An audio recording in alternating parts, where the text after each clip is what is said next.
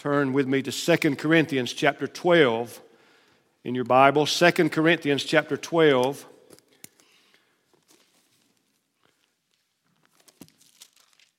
And our text this morning will be 2 Corinthians 12, 7 through 10.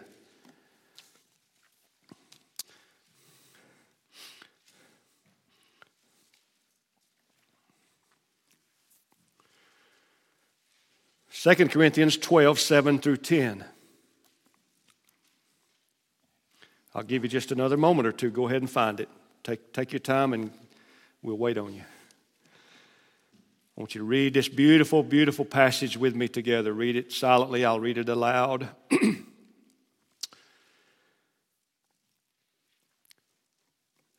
the word says, And lest I should be exalted above measure through the abundance of the revelations, there was given to me a thorn in the flesh, the messenger of Satan, to buffet me, lest I should be exalted above measure. For this thing I besought the Lord thrice, that it might depart from me.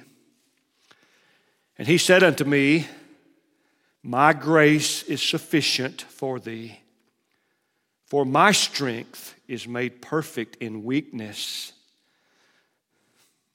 Most gladly, therefore, will I rather boast or glory in my infirmities, that the power of Christ may rest upon me.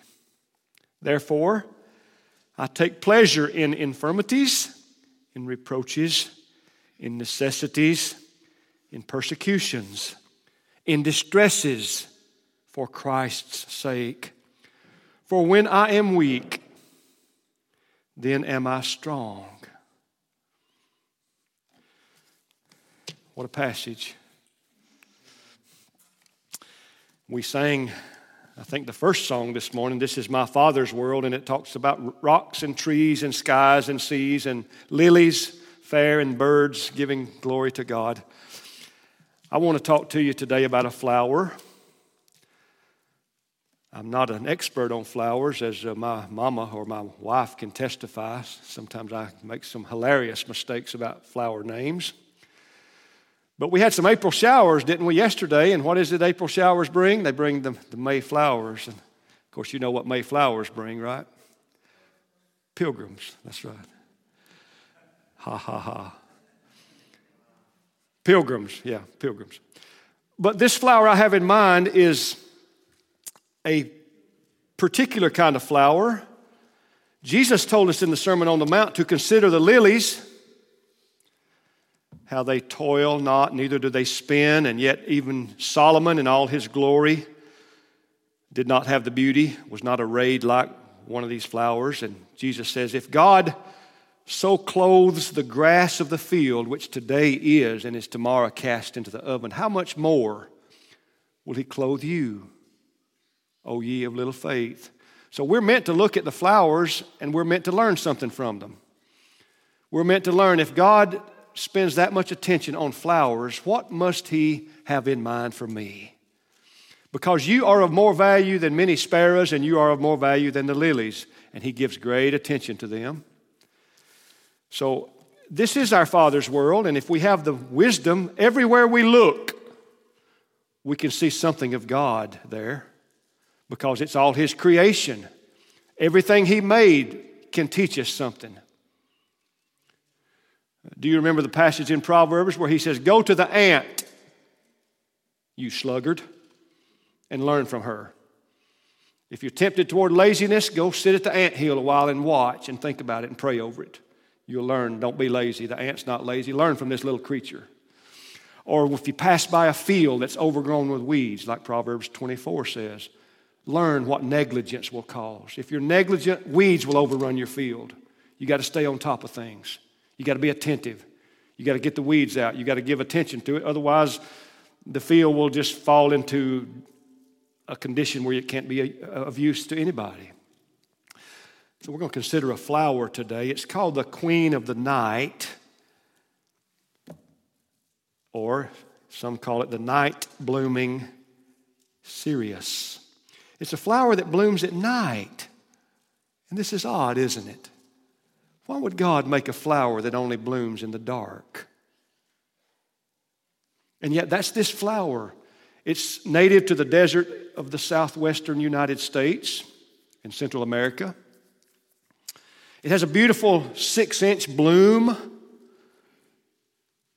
and one person described it as having a heavenly scent. And I like that, I'm going to use that in the sermon. A heavenly scent. Similar to, the, the writer went on to say, similar to a magnolia or a gardenia. So, this night blooming cereus, or the queen of the night as it's nicknamed, is a member of the cactus family. And why would God, in His great wisdom, make a flower that only blooms in the dark? And I wonder if it's because God loves the insomniac. God knows some people will not be resting at night, and so He makes them a little treat in the dark. If they get up in the dark and sleep flees them, and they have the opportunity to look, there is something in the dark there that somebody will get to enjoy that most people will sleep right through and they won't even see it. This beautiful night blooming flower. Of course, if uh, no one sees it, God sees it. Perhaps God made it for Himself. A beautiful flower that gives glory to Him, and He was pleased to make it just for His own enjoyment, perhaps. But it won't bloom in the light, it'll only bloom in the dark. So I want to talk to you this morning about beautiful things in the dark. Beautiful things in the dark. And when I use this term dark or night, I'm not using it as the Bible most often uses it. What does the Bible most often refer to when it refers to the night or darkness? It's referring to what?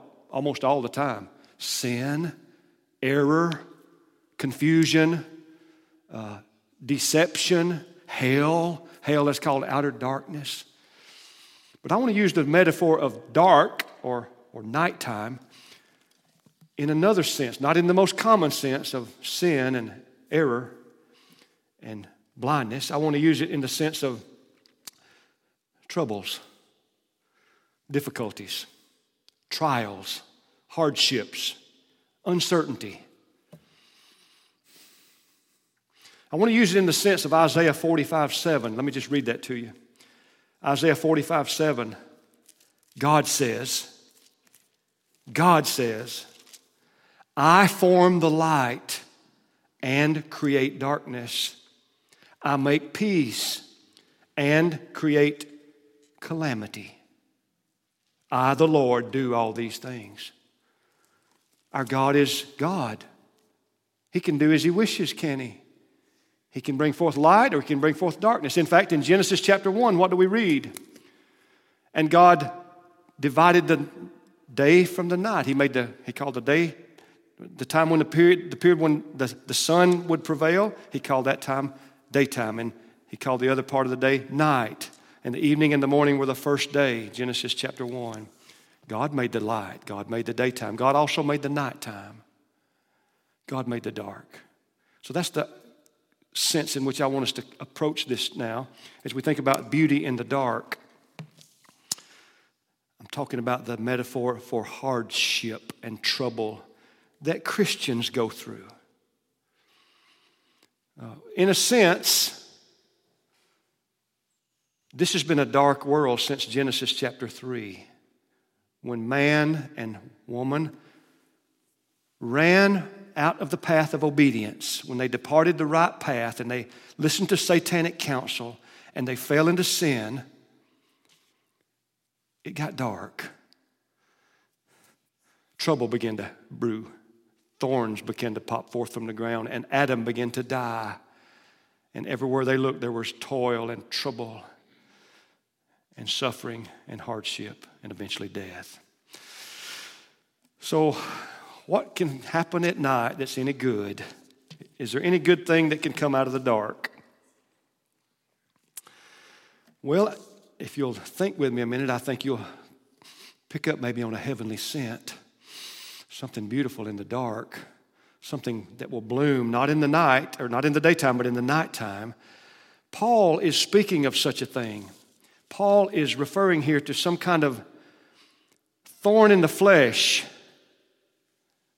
And we don't know exactly what that was. If you read the commentaries, some will say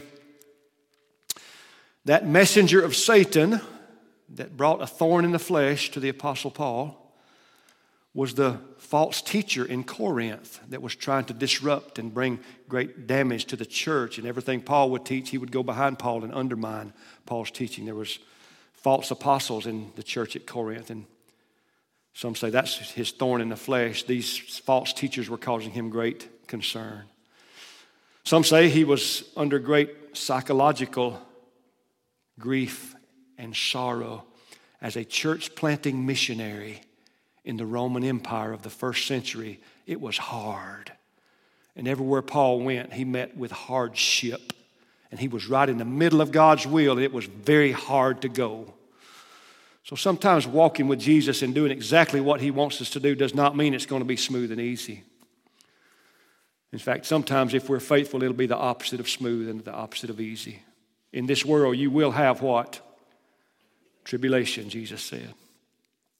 So some say it was Paul's emotional state, his psychological burden that he felt, the sorrow and the burden of trying to start churches in the Roman Empire in the first century. Some say it was a, a satanic attack of some sort, a literal demonic attack upon Paul. that may have brought him some kind of chronic physical problem. And that's where I land, as most commentators do that are evangelical commentators. They say it was a chronic physical ailment that was so severe that it almost knocked Paul out of circulation. It is so debilitating and so hard that he seeks the Lord with all his might, not once, not twice, but three times that God might remove it. And eventually, God says to him, No. It was an answer to prayer. It wasn't the answer he wanted, but it was an answer to prayer, wasn't it? Sometimes God answers our prayers differently than we want. But He's got a plan. And His thorns are purposeful, they serve a purpose in God's people's lives. There will be beauty that comes in this dark season. There will be good things that come about. I think about some good things God has done in the dark. Uh, I've got a book in my library that's entitled God Works the Night Shift. And the whole point of that little book is while we're asleep, and powerless and doing nothing but recovering from the day, God is holding the universe in his hand and God is working all things after the counsel of his will and God is doing amazing things all the time, day and night. Psalm 74 16 says, The day is his and the night is his also. The day is his and the night is his also. When Jesus was born, it was night I assume, because the announcement came to the shepherds, remember? They were in the same country, shepherds abiding in the field, keeping watch over their flock by night. And the angel of the Lord comes, and the glory of the Lord shines, and he says, Unto you is born this day in the city of David a Savior, Christ the Lord. This shall be the sign unto you. You shall find the babe wrapped in swaddling clothes, lying in a manger. And they went and they found it. They found the saying to be true. They found the Messiah was born. Whether he was born while the light was still shining on, the earth, I don't know, but the birth announcement came at night, and I think he was born at night. The manna fell at night in the Old Testament, and they would get up in the morning and gather in the manna, the fresh bread, every morning. While they slept, God was blessing them with bread from heaven. When Jesus died, it was night. You say, no, it wasn't. From noon until three, there was darkness over all the land. It was daytime that turned into nighttime. The sun hid its face. The Savior is lifted up on a cross and he bears the wrath of God, and the sun turns away. And the songwriter said, Well might the sun in darkness hide, and shut his glories in. When Christ, the mighty maker, died for man, the creature's sin. So if he was born in the dark and he died in the dark, what about his resurrection? Early before dawn on the first day of the week, the women come and they find the stone already moved. So, sometime early before sunrise, the Savior, on the first day of the week, after the Sabbath was passed, comes out of the grave. So, if you put all that together, beloved, while it was dark, while man was blinded by his lack of vision, he couldn't see. It was night time. He was asleep. He was uh, preparing for sleep. The Savior comes, the Savior dies, the Savior rises. In Matthew 14, in the fourth watch of the night, Jesus is walking on the water to come to his disciples. The last watch of the night, the darkest period of the night before the dawn, Jesus comes walking on the water to his disciples. So I want us to think t- today about the dark times in our life, the night seasons. We can only see the stars at night. They're still there, they're there right now. We just don't get to see them until it gets dark. And God gives us those lesser night, lesser lights to rule the night, the moon and the stars. There are some things we can't see until it gets dark. We want to see, but we don't see well. And then things get dark, and then we get a perspective. We see things we didn't see before. So I pray that you will be encouraged today. What is your night season? Are you alone, lonely? I know widows and widowers that lose a mate of many years, perhaps, and they can't even describe the loneliness. Some of you know it well. You know it better than I do. Maybe it's a night season of great disappointment. You had a plan, you had a goal, you had a dream, and everything looked like it was falling into place, and then everything fell apart. It's not going to happen. You say it's so dark. It is a dark time in my life. It's a night season. Maybe that's the darkness that you're in. Maybe you felt the sting of betrayal. This is a treacherous world full of traitors and full of hurtful people, people that don't keep their word, people that are apparently enjoy hurting others. If we could right now, and I'm glad we can't, if we knew everything that was going on right at this moment in this world of people that were being abused and harmed and hurt, it'd make us so sick, so angry we wouldn't be able to enjoy a moment's peace. And I'm glad only God knows those things, and He's going to deal with them. But maybe you felt some of that, that sting of betrayal, that sting of, of treachery. I know Christians that are diseased in their body. They've enjoyed health many years, and now there's a new, new season. A nighttime has come, and their body doesn't work like it's supposed to, like it used to. And it's hard. It's very, very hard. And I know some people can come along and just say words and minimize it, you know, and but it, it, it doesn't minimize it. The pain is there and the battle is there and it's daily and it goes on and on and on. But it's not going to go on forever. Praise God. It's not going to go on forever. But it's real. It's a night season, it's dark.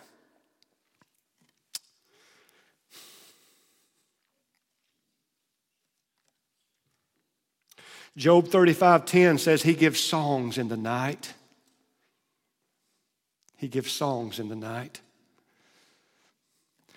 A Christian, even if it's dark, has within him or her a joy that the darkness can't snuff out a hope that can't be destroyed. Our hope is Christ. Our joy is the Lord Jesus Christ and what He has done for us. And let it get dark. If it's dark, so dark as it was in Egypt when God brought the plague of darkness upon the Egyptians, it was so dark it could be felt. But the Israelis had light in their camp because God was their light. And they were spared from that plague. But sometimes God's people in this day are not spared from the darkness. But there is within us a joy and a hope and a confidence. Because if God is for us, who can be against us? Amen. He gives songs in the night. In the night seasons, God is at work to produce a beautiful thing like the night blooming cereus, this amazing flower that only can be found in the dark. So, what might God be doing in the dark times of our life? Well, let's look at this passage again. The Apostle Paul has been given the amazing privilege of being caught up to the third heaven, says verse 2 of this passage. And he says, I cannot tell you, it would not be right for me to tell you what I heard there. And so, what an experience that must have been, huh? Called up to paradise, called up to the throne of God. He says, I don't know if it was in the body or out of the body. He was so overwhelmed, he didn't understand the precise details. Was it a vision? Was it a literal transport? He says, I'm not sure. All I know is I cannot utter to you what I heard and saw. And apparently, it wasn't time for us to know these things. But we're going to see it too one day. And he says, I have received such revelations, verse 7, an abundance of revelations from God.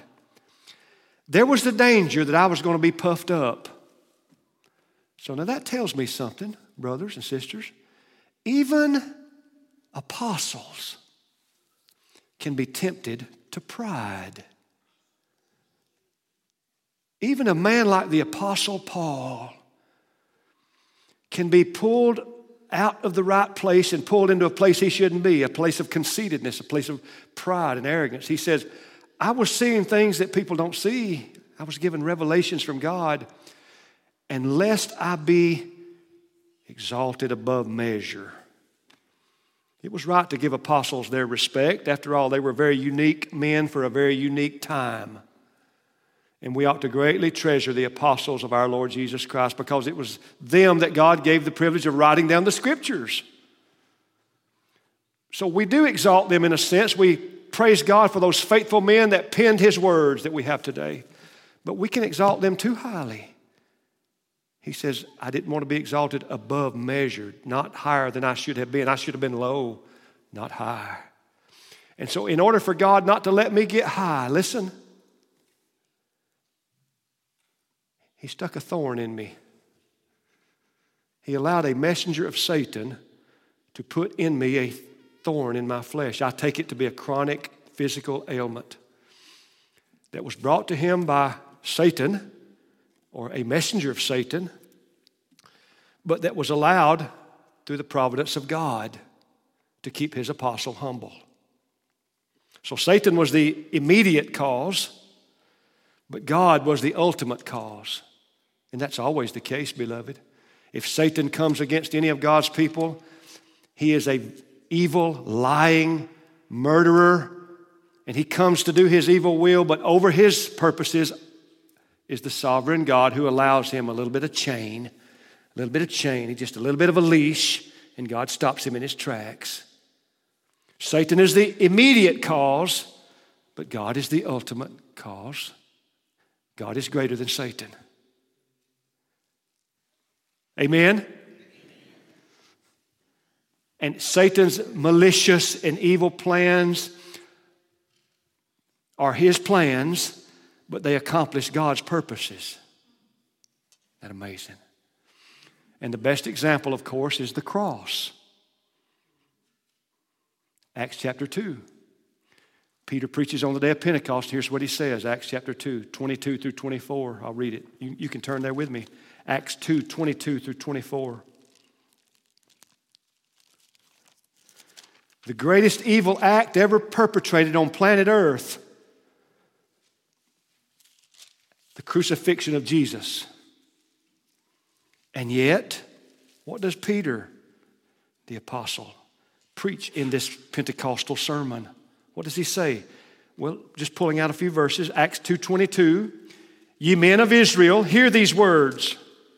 Jesus of Nazareth, a man approved of God among you by miracles and wonders and signs, which God did by him in the midst of you, as ye yourselves also know, him being delivered by the determinate counsel and foreknowledge of God, ye have taken, and by wicked hands have crucified and slain, whom God hath raised up, having loosed the pains of death, because it was not possible that he should be held by it.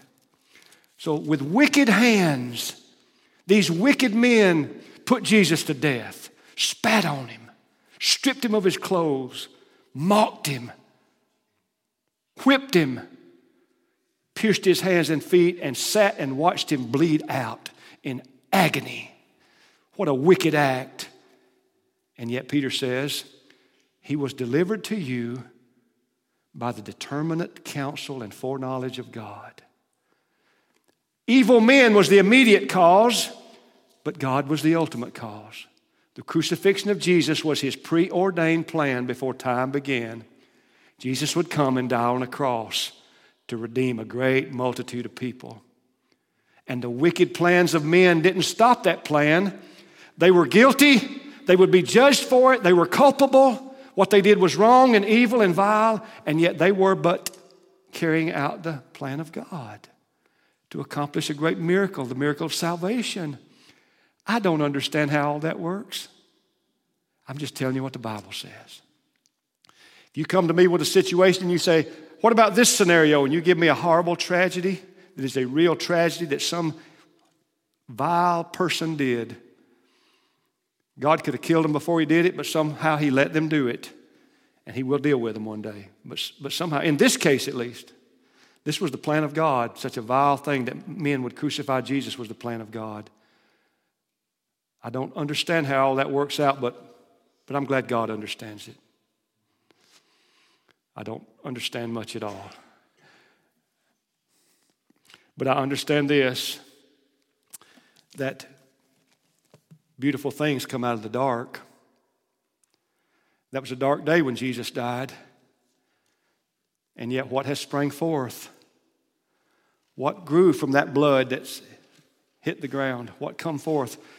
Just a multitude that no man can number from every tongue and tribe and nation that will be delivered out of Satan's bondage and brought before the throne of God one day to praise the Lamb who died and rose.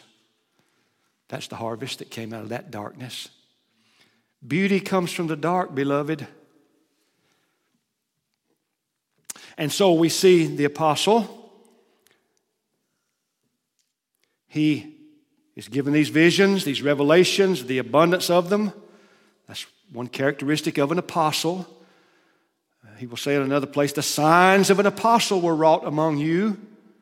God gave these men unique credentials for a unique purpose at a unique time.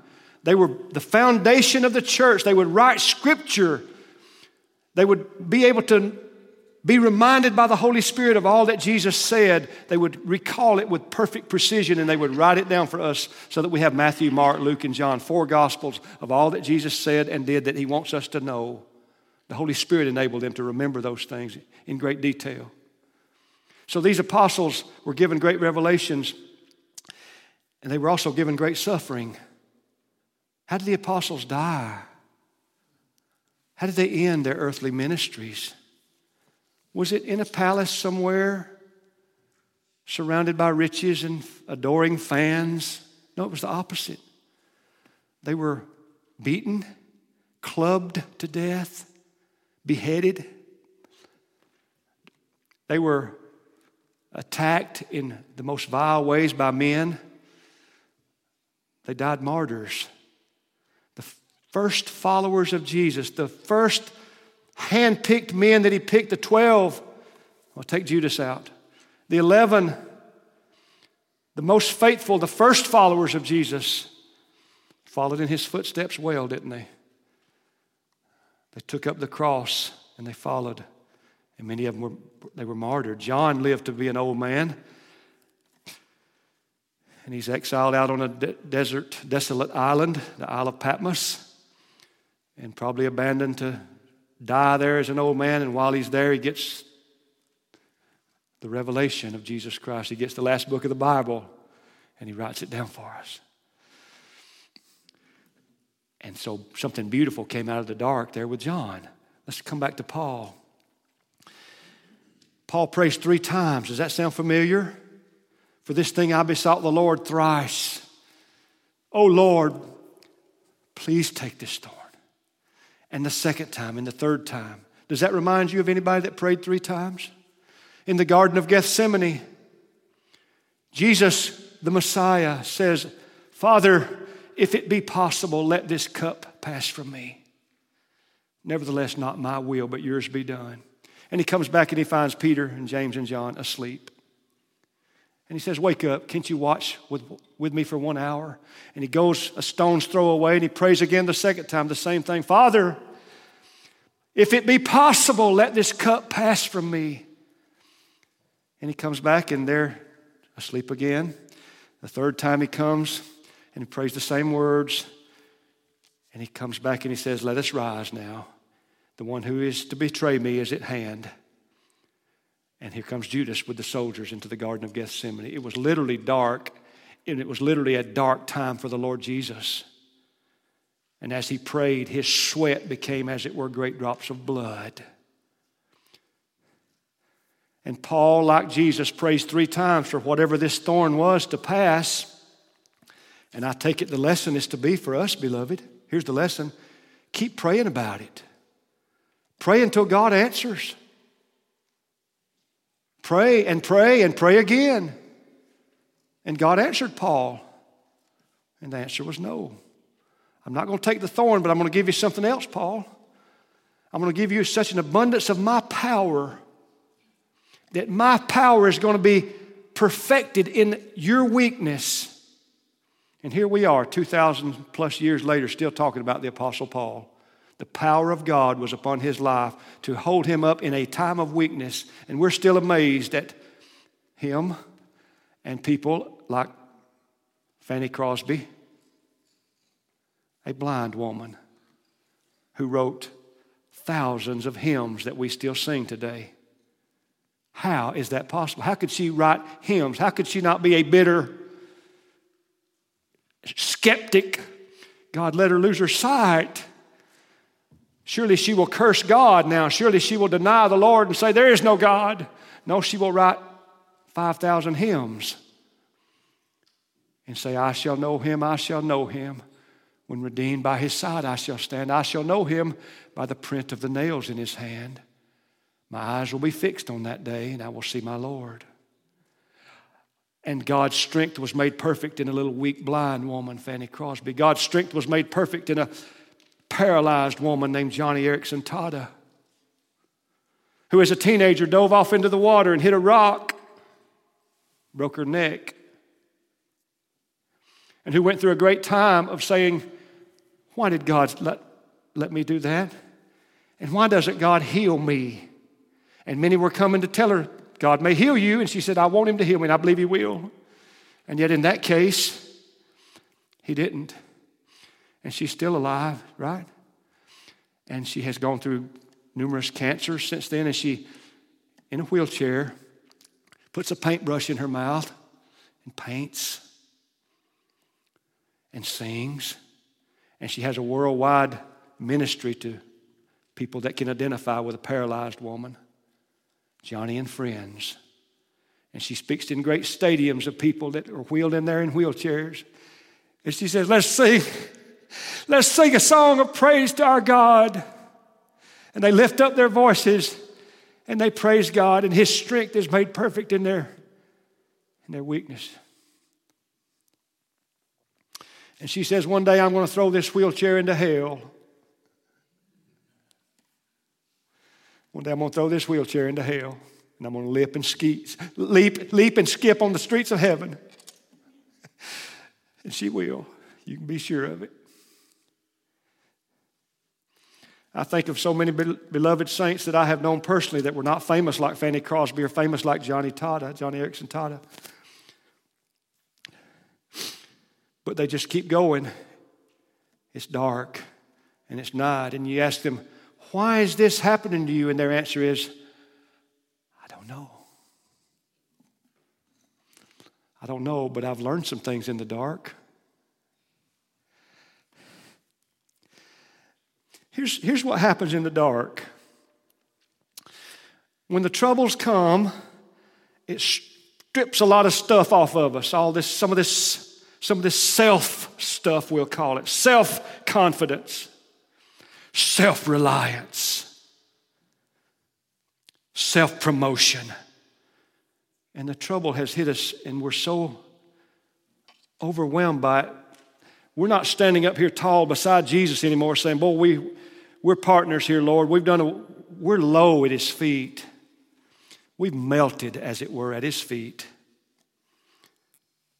And we are forced, beloved, aren't we? We're forced to depend fully on him. And something unexpected happens in that darkness. We find an amazing discovery there. When it's the power of me and my strong faith and my confidence. There's a little bit too much of me in that equation, but when I'm melted there low at his feet and there's no hope except him and there's no light except him, there is a strange fellowship that that suffering believer has when he senses the power of God in his weakness. The power of God is known then in such a way that's very different when the power of you was sufficient. There's a new beauty that comes then, a new perspective, a new compassion. Isn't that the way it works? When you go through something that's horrible and He holds you when you can't even hold yourself. And then afterwards, when you get a little bit of respite and you catch your breath a little bit, you see another brother or sister that's going through something similar, how do you view them now? You have so much compassion now that you didn't have before. You have a, a ministry now to them, a ministry of real compassion. You know what they have felt because you felt it. Your pain has given you a new tenderness and a new compassion. Now, it won't be automatic that that happens because I have known many, and you have too, that have gone through things that did curse God. And you can get on the internet and you can read about all these people that are deconverting. They used to be Christians, they say, but now they have deconverted back to an atheist or an agnostic or whatever. They say, Yeah, I used to be a Christian, but this awful thing happened, or, or this season of my life happened, and now I'm not a Christian at all. And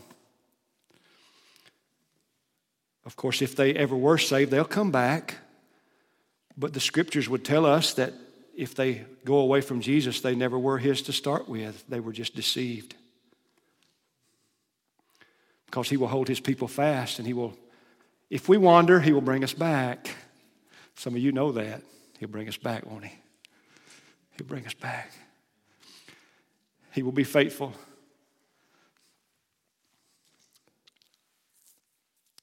So we pray and we keep praying. And God may say yes. God may say, I'm about sick of that thorn too. I'm going to have it take it out. In fact, one day that's what He's going to say about all His people. One day there will be no more sickness. And when Jesus was here, He healed a lot of sick people, didn't He? I don't know if you've watched The Chosen or not, the series. You, you should watch it. I highly recommend it. Get the app. You can watch it, the app's free, and you can watch it free on your iPad, your iPhone, or your TV, or your laptop, or your desktop, or whatever else there is. There is a day in there where Jesus heals all day long. They just keep bringing them to him, and he just keeps healing them. The commentators call that the long day. You can read about it in the Gospels. Just nonstop. All the region around about, they brought all their sick to him, and it says he healed them all. And John MacArthur says he practically drove out sickness in the Holy Land during his three years of ministry. Everybody that came to him was healed. Do we long to see him still do that for our loved ones? Absolutely. We're going to pray for a woman in a minute in that, on that line.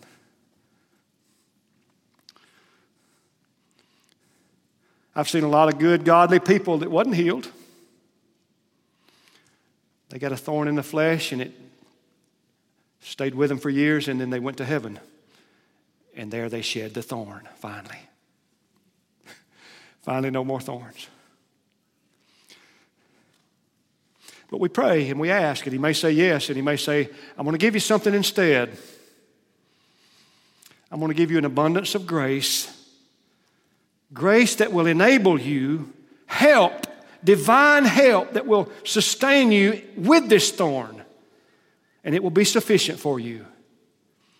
And Paul was so convinced that that was right and that was better. He says, Now let me tell you something. I've stopped praying for thorns to be taken away, and instead I have started to thank God for the thorn. In fact, he says, I boast now in my weakness.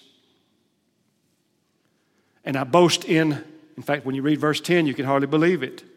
He mentions five things that he takes pleasure in. He's content with these things now. He's content with infirmities, reproaches, necessities, persecutions, and difficulties. Verse 10. How can you be content with those things?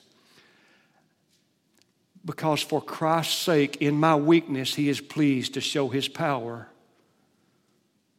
And if Christ is getting the glory through my weakness, then hallelujah for weakness, Paul says. That's what he says. This is the passage. And so we see God is sovereign. He's on his throne, ruling over every bit of this. What does he do? Look at it. He lets Paul see revelations. God did that. He allows Satan to get at Paul for a temporary time and for limited measure, to a limited extent, just like he did with Job. God says, Satan, you can touch this, but you can't touch this. And you can touch his health, but you can't take his life. And you can do this much, but no more. God is sovereign, even over what he allows Satan to do for a little, little bit of time. He is sovereign over prayer. Paul prays. And in prayer, God says no, and sometimes God says yes, and sometimes God says wait. Not yet. God is sovereign, isn't He? Well, I, I, say this if apostles need humbling, if God's apostles need to be humbled, I wonder where that puts us. Does God need to work a humbling in all of us? Well, I'd say yes all the time. Just all the time.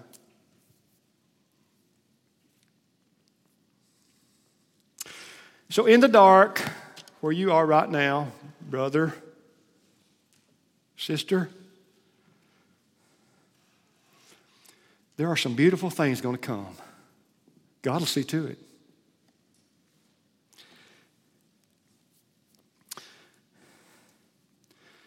There was a man who was blind. I didn't mention him earlier, but George Matheson was a, a blind preacher. And when he began to lose his sight, he was married to a woman who decided she didn't want to be married to a blind man. And so she left him. And out of that experience, he wrote that song we still sing today. He wrote, Oh, love that will not let me go. He wrote about the love of God that though he would lose his eyesight, he would never lose his God. Friends would fail him, spouses would fail. Uh, the dearest one to him would, would not be by his side, but God would be there. George Matheson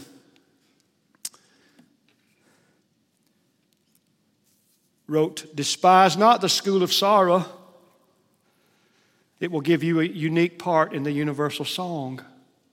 Despise not the school of sorrow, for it will give you a unique part in the universal song. So, as we go through dark seasons of sorrow, one day that sorrow is going to turn into a song. Something beautiful is going to come out of the dark. But what I really love that George Matheson wrote was poem number 102 here in my Bible. George Matheson wrote these beautiful words Many a rapturous minstrel, you know what a minstrel is? A M I N S T R E L, a singer, a musician, a minstrel. And he's talking here about a rapturous minstrel, a minstrel that's so full of joy, they overflow in song. Many a rapturous minstrel before, or excuse me, among the sons of light, many a rapturous minstrel among the sons of light will say of their sweetest music, I learned it in the night. And many a rolling anthem that fills the Father's throne sobbed at its first rehearsal in the shade of a darkened room. So, in this dark room, they rehearse this song, and all they can do is sob as they rehearse it. It doesn't sound like much of a song, it's just a sob in the dark. But now it rolls up and it fills the Father's throne with a rolling anthem of praise to Him. So said the blind man. Many a rapturous minstrel among the sons of light will say of their sweetest music, I learned it in the night. And many a rolling anthem that fills the Father's throne sobbed at its first rehearsal in the shroud of a darkened room. I love the words. I love the, the, the, the, lesson that that teaches. Beautiful things growing in the dark. Beautiful things that God is doing in the dark. He is at work in the night seasons. So here's Joseph's brothers. They hate him. You ever been hated by somebody? They literally hate you. They hate your guts, we would say. They detest you beyond their words to describe it. Joseph's brothers hated him and could not speak to him peaceably because they were jealous. Joseph's father favored him. And so his brothers said, I've seen about enough. How about you? And they said, We've seen more than we want to see. So they come up with this scheme. They're going to kill him. But somebody persuades them not to kill him, and so they say, Well, let's, okay, then we'll, let's sell him to this caravan going down to Egypt and be done with this brat that the father has pampered and given this coat of many colors, his favorite son. And so he goes down to Egypt. And they take this beautiful robe of many colors and they put blood all over it and they take it back to daddy and they say, Is this your son's robe? Is this Joseph's robe? And he said, It looks like it. And they said, We're sorry, Father. A beast tore him all to pieces in the desert. And Jacob says, I'll go down to my grave with sorrow for my boy. But Joseph's not dead, he's in Egypt. And he'll wind up in prison for a couple of years. And eventually he'll come out of prison, and God will give him such wisdom and such favor in Egypt that Pharaoh will make him second in command and he'll give Joseph such insight and such management skills that he will stockpile the crops for seven years while they're producing because he has seen in the interpreting of Pharaoh's dream that there's seven years of plenty and then seven years of famine.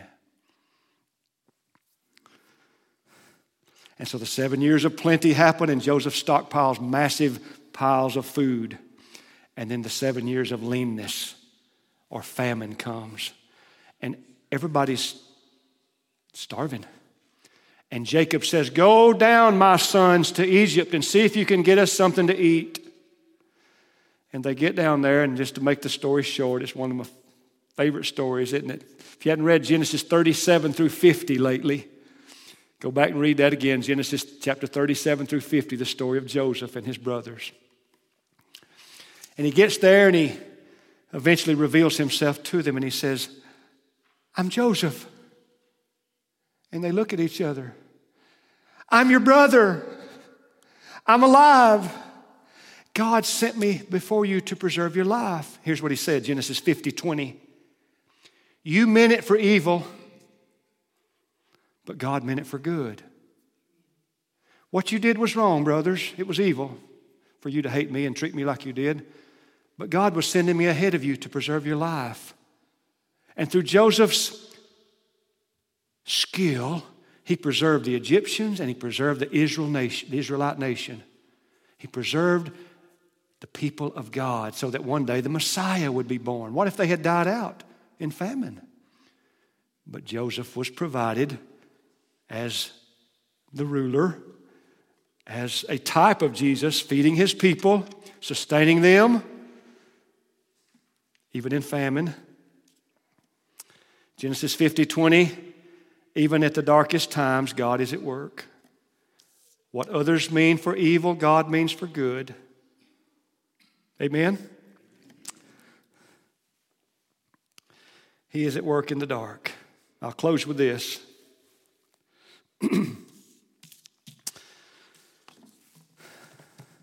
Martha Snell Nicholson is a wonderful Christian writer.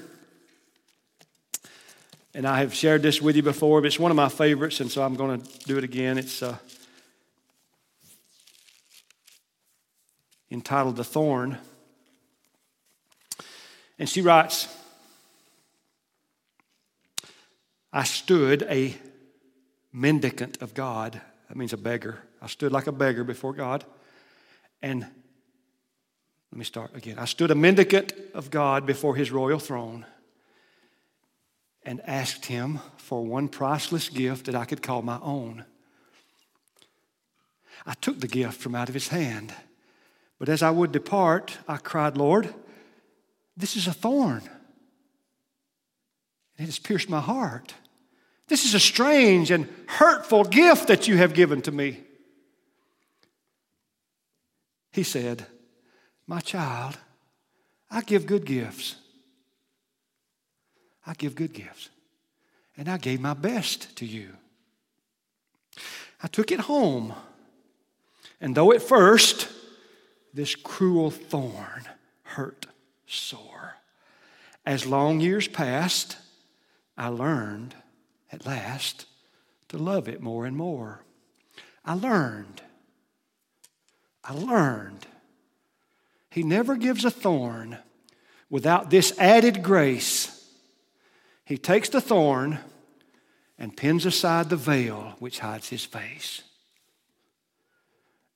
In this life, we walk, as it were, looking through a veil. We see but dimly. We don't see much. We don't see as we're going to see. We're looking through a glass darkly, we're looking through a veil.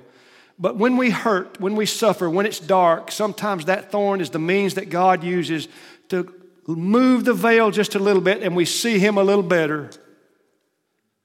We know Him a little better. We enjoy what the Apostle Paul described the fellowship of His sufferings. The fellowship of His sufferings. Nobody's ever suffered like Jesus, and sometimes He lets us enter into that strange fellowship of suffering.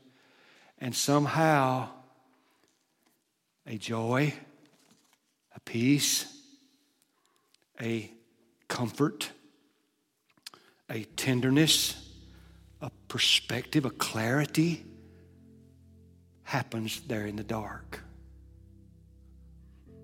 And we may not even be able to fully explain it. It may be joy unspeakable. It may be such a joy that we'd be like, I, can't really explain this to you. I can't fully tell you how God is sustaining me during this time. All I can say is, I'm thankful for this valley and I'm thankful for this night season.